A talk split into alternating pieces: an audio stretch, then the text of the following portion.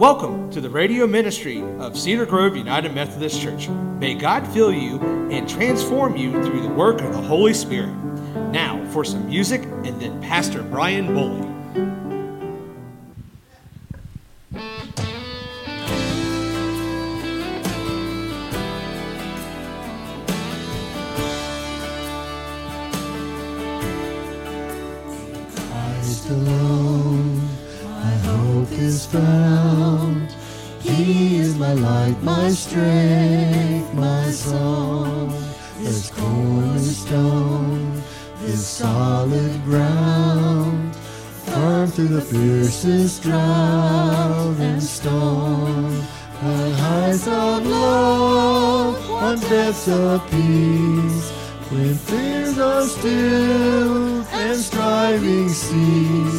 My comforter, my all in all. Here in the love of Christ I stand. In Christ alone, we took on flesh, fullness of God in helpless babe. This gift of love and righteousness, scorned by the ones he came to save. Till on that cross, as Jesus died, the wrath of God was satisfied. For every sin on him was laid. Here in the death of Christ I live.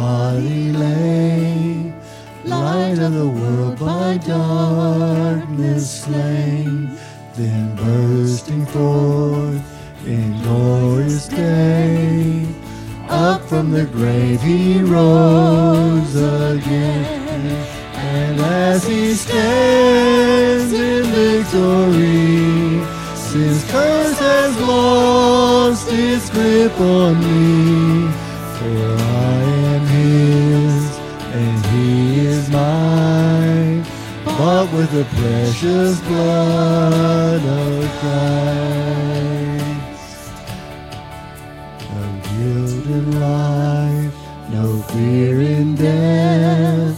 This is the power of Christ in me.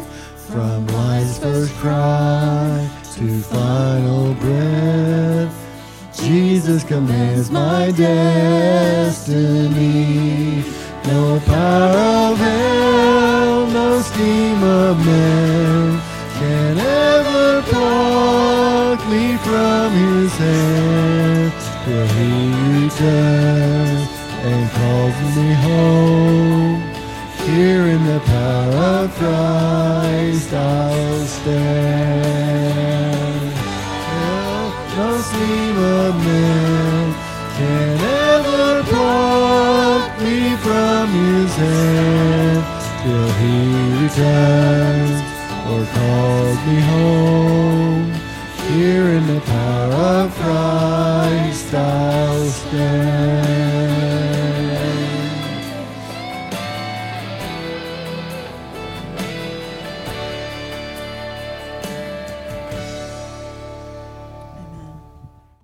Last week, we talked about the almost, how the almost Christian is the person who's believed in Jesus, has been baptized, but is still missing something, usually the ability to love God and other people. And we spoke about the need to change the way we talk about the, the world around us, the need to see God in action and point Him out, because that is the way we learn to love God. Now, if you missed that sermon, it's available on the website at cedargroveunitedmethodist.org. And I'll put a link in the written sermon that goes out this week to the newsletter subscribers or those who follow on the Facebook page. And for those of you who would like to tell your company at Thanksgiving about the miracles that the pilgrims experience, there's also a link to something I wrote a few years ago that I'll put in that bulletin. But this week, as we move into the Thanksgiving season, we really need to learn to love God as the pilgrims did, and as Jesus' early disciples did. So let's look at the situation in ancient Israel at the time of Zephaniah, the writer of our first passage. While the previous two kings, Amon and Manasseh, ruled in Jerusalem, cults of other gods had grown in the country, particularly Baal, and that's a Baal figure, who often demanded the burning of children as human sacrifice.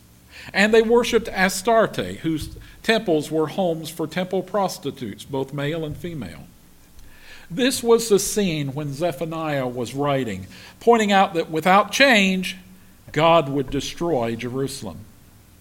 As Zephaniah pointed out, the great day of the Lord is near, near and coming quickly. The cry on the day of the Lord is bitter. The mighty warrior shouts his battle cry. That day will be a day of wrath, a day of distress and anguish, a day of trouble and ruin, a day of darkness and gloom, a day of clouds and blackness. But the new king, Josiah, he reformed Jerusalem. He got the message. And he reformed Jerusalem and Judah with the help of Zephaniah and God. And for a while, while Josiah ruled, things were better. But the kingdom was attacked and destroyed about 20 years after Josiah's death, as the people returned to their old ways, and the nobles were exiled to Babylon for 70 years. Now, when Jesus came along, by that time the Jews knew the law that God had given Moses to give to them. They knew what was right and they knew what was wrong just as most people today know what is right and what is wrong. But the prophet John the Baptist and Jesus himself, plus the followers of Jesus, like the Apostle Paul, began once again to preach that a day of destruction was coming. Why? Because although the men and women, and particularly the rulers and the elites of the time, knew right from wrong, they were content to just assume that God would not take any action, just as the rulers and the people in the day of Zephaniah had been. They, did, they assumed God wasn't going to do anything, mostly because God had not yet taken action against the people of their time. They mistook God's patience for an attitude of not caring what people did. It's the same today. We have a lot of people who mistook, mistake God's patience for an attitude that He doesn't care what people do. Today, we see many, many people making one of two wrong assumptions. One group of people assume that they're good enough on their own for heaven. Why? Largely because almost everyone can point to at least someone who behaves worse than they do and is considered a good person by most people. You see, despite what the Bible teaches us, most people consider a person to be good enough for heaven if they have a nice home, nice clothes, speak well, and don't have any public addictions. It helps if they are nice people. So, how do you decide who is a nice person? What do they do that's different from a bad person? What makes you categorize someone as good or bad? How much do you depend upon looking at their clothing? The other group of people assume that they've messed up so much that they can never be good enough for heaven, that they're doomed to hell someday, and that's usually because of some action or event in their past. They are so frightened of God's wrath that they've simply given up. They feel that they're in a hole so deep that they can never dig their way out of it. And so they often dig themselves deeper through a series of bad decisions. So, which are you? Are you one of the good people or one of the bad people? Are you one of the people who think you're great and ready to go to heaven? Or are you think one of the people who think you're too bad to go to heaven? It was much the same way at the time of Jesus. There were the Pharisees who felt that they belonged to the good people's club, going to heaven because they felt they were better than those people around them. They dressed right, they spoke right, They generally followed the law of Moses, and when they couldn't follow the law, they found loopholes in the law that they could point to and say, well, but I can do this and still be good. The Pharisees didn't really pay any attention to God because their salvation, as far as they were concerned, was a foregone conclusion because they were good people. After all, the Pharisees controlled the Good People's Club. They had made it into the club because they were so good all by themselves, and so they did not need to pay attention to God. They had saved themselves. And then there were the rest of the people, the masses of people who could not afford the special clothing that the Pharisees insisted was necessary. People who at one time had eaten forbidden foods like ham or shrimp because they were so poor they couldn't afford the good stuff, the beef or the lamb. There were people who had made poor choices in their selection of people to sleep with perhaps outside of marriage, and people who took a job with the occupying Romans or who collected money for the government. All of these people were seen as bad people. Each of these people, these people who were not Pharisees, felt a tremendous guilt and had given up on ever being good enough for God. And so these people had begun to hate God and definitely hated the Pharisees who had told everyone who God supposedly liked and who God hated. Isn't it the same way today? Aren't there people out there who tell us who is good people and who is bad people? Don't we categorize people into good people and bad people? And then Jesus came to town and he began to preach. Jesus had two messages. One was for the Pharisees and the similar elites, the good people. And the other message was for the people who had given up being good, the bad people. To the Pharisees, the members of the Good People Club, Jesus pointed out that they were like whitewashed tombs, nice looking on the outside, but full of rot on the inside. For you see, they had no connection to God, the source of life. They didn't love God. They only followed the rules they found in the law and the extensions to the law that society had given. And even further, they made following the rules more important than loving God or loving other people. And Jesus targeted today's Matthew reading and parable toward the Pharisees in the story, a wealthy man who represents God goes away on a journey, leaving three servants to take care of his wealth. And the Greek language that it was written in makes it clear that each bag of gold weighed about 75 pounds. Or in today's value, each bag was worth over, a mil- over $2 million.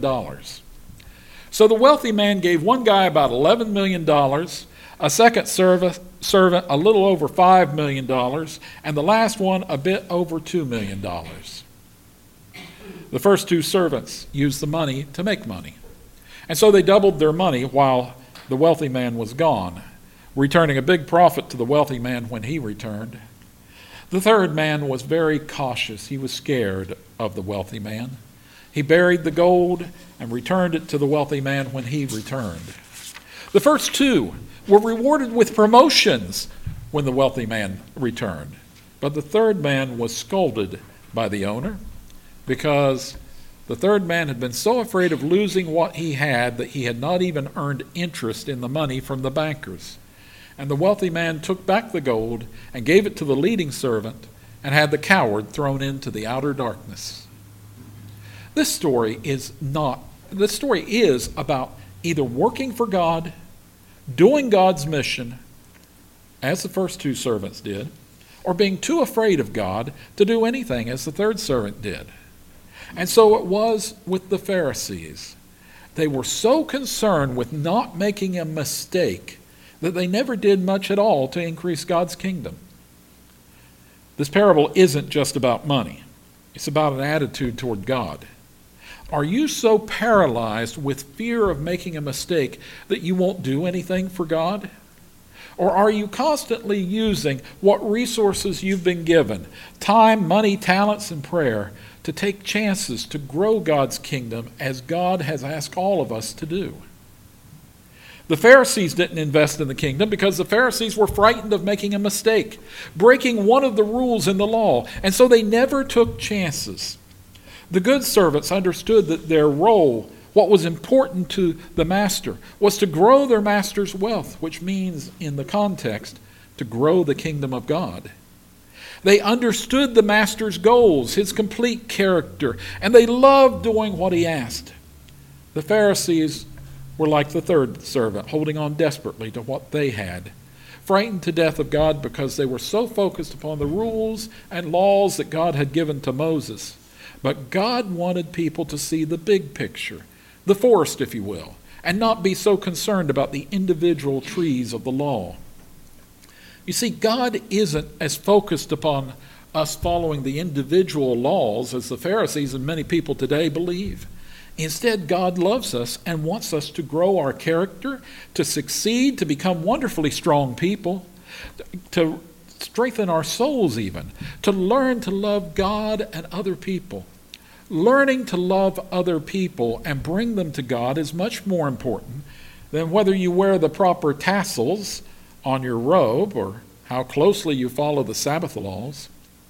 Growing the kingdom is God's will.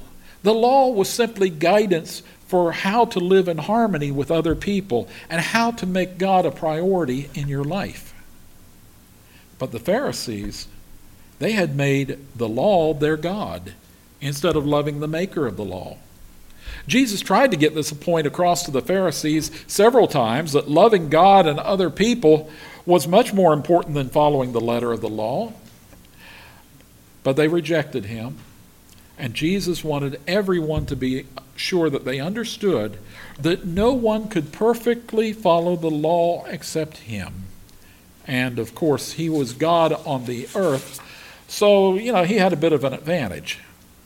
Most of Paul's epistle to the Romans is about our inability to be saved by following the law. It's a message for those people who believe in a good people's club as the way to get into heaven. But Jesus had a slightly different message for the people who were not Pharisees, the people who had given up on God because the Pharisees had convinced them they could never be good enough for God. And that message was really quite simple. The Pharisees are wrong. God doesn't love people because they have managed to become members of the Good People's Club and are so good. No, God still loves every person despite all the bad things they've done other than walking away from God permanently, there's nothing so wrong that you can do that God won't forgive. For God is not bound by the law. God made the law. And so God can change the law just for you. And God loves you deeply. When I talk to a new Christian, they often ask me, what sins are the bad sins and what sins are the little sins? Most people begin their Christian walk knowing that the things they've done are wrong. And most people think that some sins are much worse than other sins. But this is the world's view, it's not the Bible's teaching. But you know, every person who comes to find Jesus has a list of 30, 30 40, 50 things they've done wrong, and most are continuing to commit those sins. Following the plain message of the Bible, every person has broken the law and deserves death, eternal death. Because even something as simple as a tendency to steal paper clips from your office may grow, well, will grow, into a major character flaw over the centuries if something isn't done about it.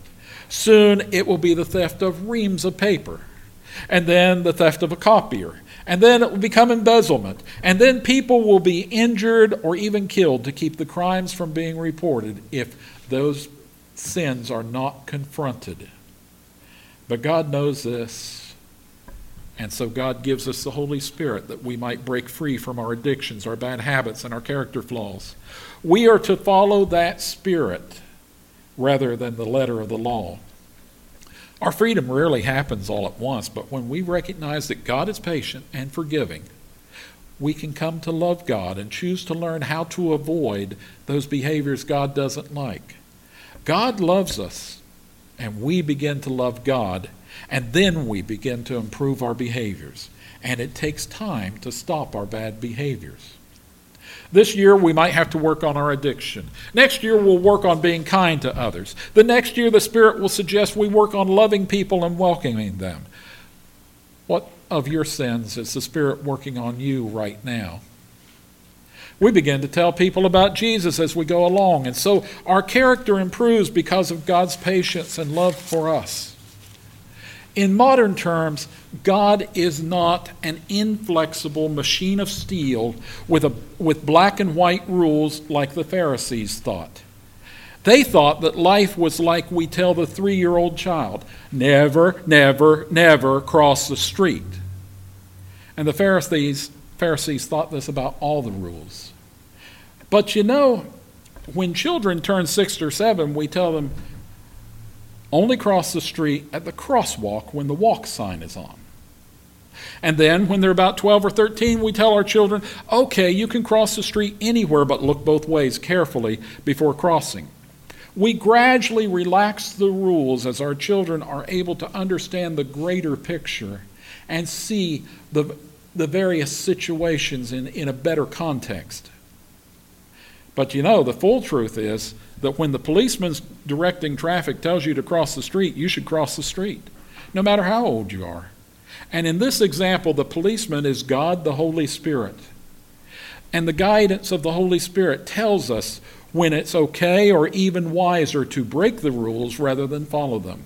Like when your side of the street is on fire, or when your friend is in that bar drunk and in bad trouble you can go in to rescue him. For God is not a machine, but has compassion and love and wisdom. God has personality. In fact, God loves people so much that God sent his son to die on the cross. And Jesus chose to walk up the hill to that cross, carrying that cross, and chose not to be rescued.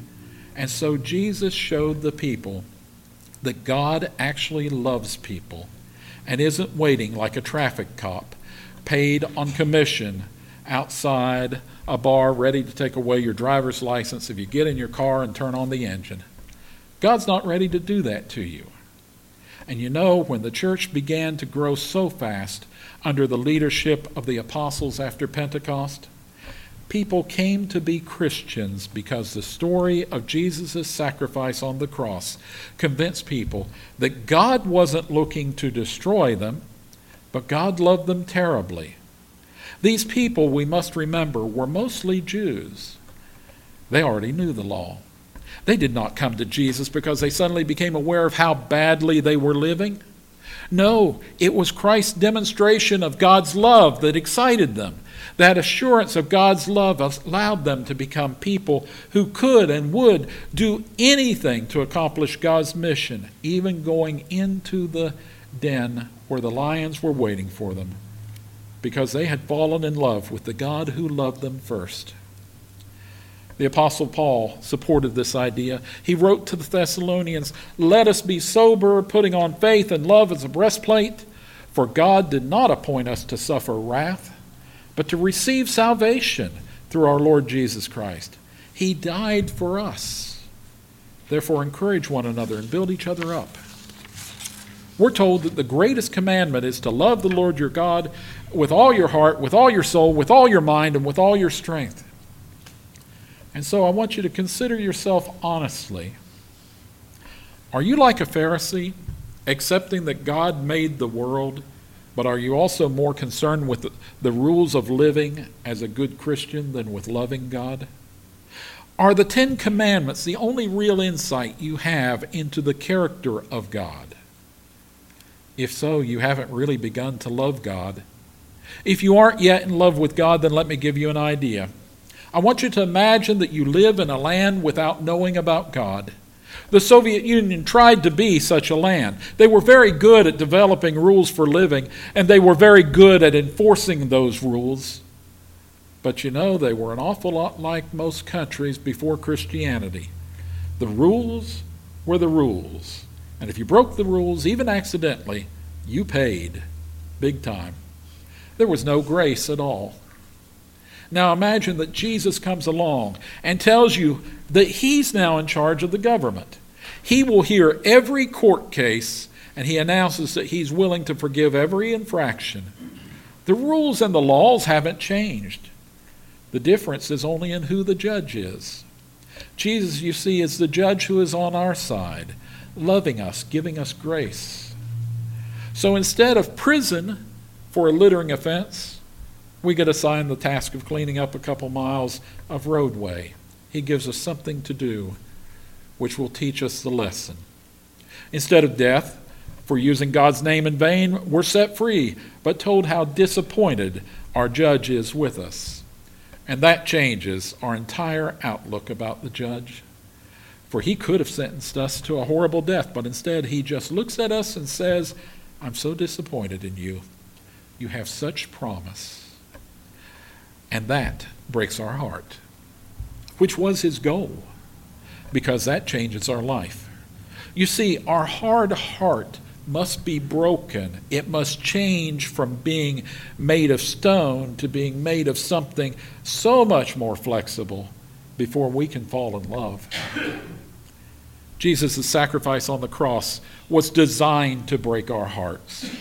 You see, even if we were the only person who had ever sinned, Jesus loves us so much that he was willing to take our place on that cross, to die where our sentence was death. He took our place.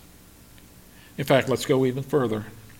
You are brought before Jesus the judge, and notice that there's a hangman's gallows in the next room. The sign on the wall says, The punishment for sin is death. And Jesus says to you, The punishment for your crimes is death. But I want to give you another chance. Therefore, I will take your place. And he signs your pardon, and you're told you can go home. And then you see that he walks into the next room walks up on the gallows, places the noose, the noose that you should be carrying around your neck. He places that noose around his neck and pulls the lever, and the floor drops out from under him instead of you. Ultimately, this is why we should love God and love Jesus. They made a plan, and the plan was that Jesus, as the perfect man, would pay the price for all the things that people have done wrong over the centuries. Because he was a man, the sacrifice was real and applied to all humans paying the price. Because he was God walking upon the earth, his sacrifice was valuable enough to pay the entire price. And because he proved he was able to conquer death by coming back to life, the man Jesus defeated death for all of us. And because he was God walking on the earth, we can trust that this defeat of death lasts for all eternity. We don't need to die because he died and came back to life. We will simply notice a short blip like the channel being changed as we pass from mortal life into eternal life. And when we were baptized, we received a part of God in our heart, the Holy Spirit, who guides us with wisdom, when to follow the rules, and when to break the rules and how to balance the rules against each other. Our task as Christians is to learn to hear the small, still voice of the Spirit and follow the Spirit's guidance. And this is why and how we should love God God's plan with God's Son to sacrifice himself for us and the Holy Spirit to guide us into all knowledge and wisdom was God's solution to our inability to follow the rules. And through that plan, we came back from humanity's broken condition when we were kicked out of the garden for disobedience. And now we can once more be in love with the God who first loved us. And that, my friends, that is the real reason for Thanksgiving. Love the Lord your God with all your heart, and with all your soul, and with all your mind, and with all your strength. Let us pray. Holy Father, creator of heaven and earth, thank you for your love for us. Cedar Grove United Methodist Church and Pastor Brian Boley would like to thank you for listening to last week's pre-recorded sermon. Join us live this Sunday morning at 10:30 a.m. and on Facebook. We are located on Route 47, a mile and a half east off I-77, just across from WVU Parkersburg campus. Donations may be mailed to Cedar Grove UMC, 168 Old Turnpike Road, Parkersburg, West Virginia 26104 Or you can text the word GIVE to 1304 244 1903 or visit our website, cedargroveunitedmethodist.org, and click on the Give tab. This will bring up a form where you can determine how much you would like to give. Thank you, and God bless you in your life.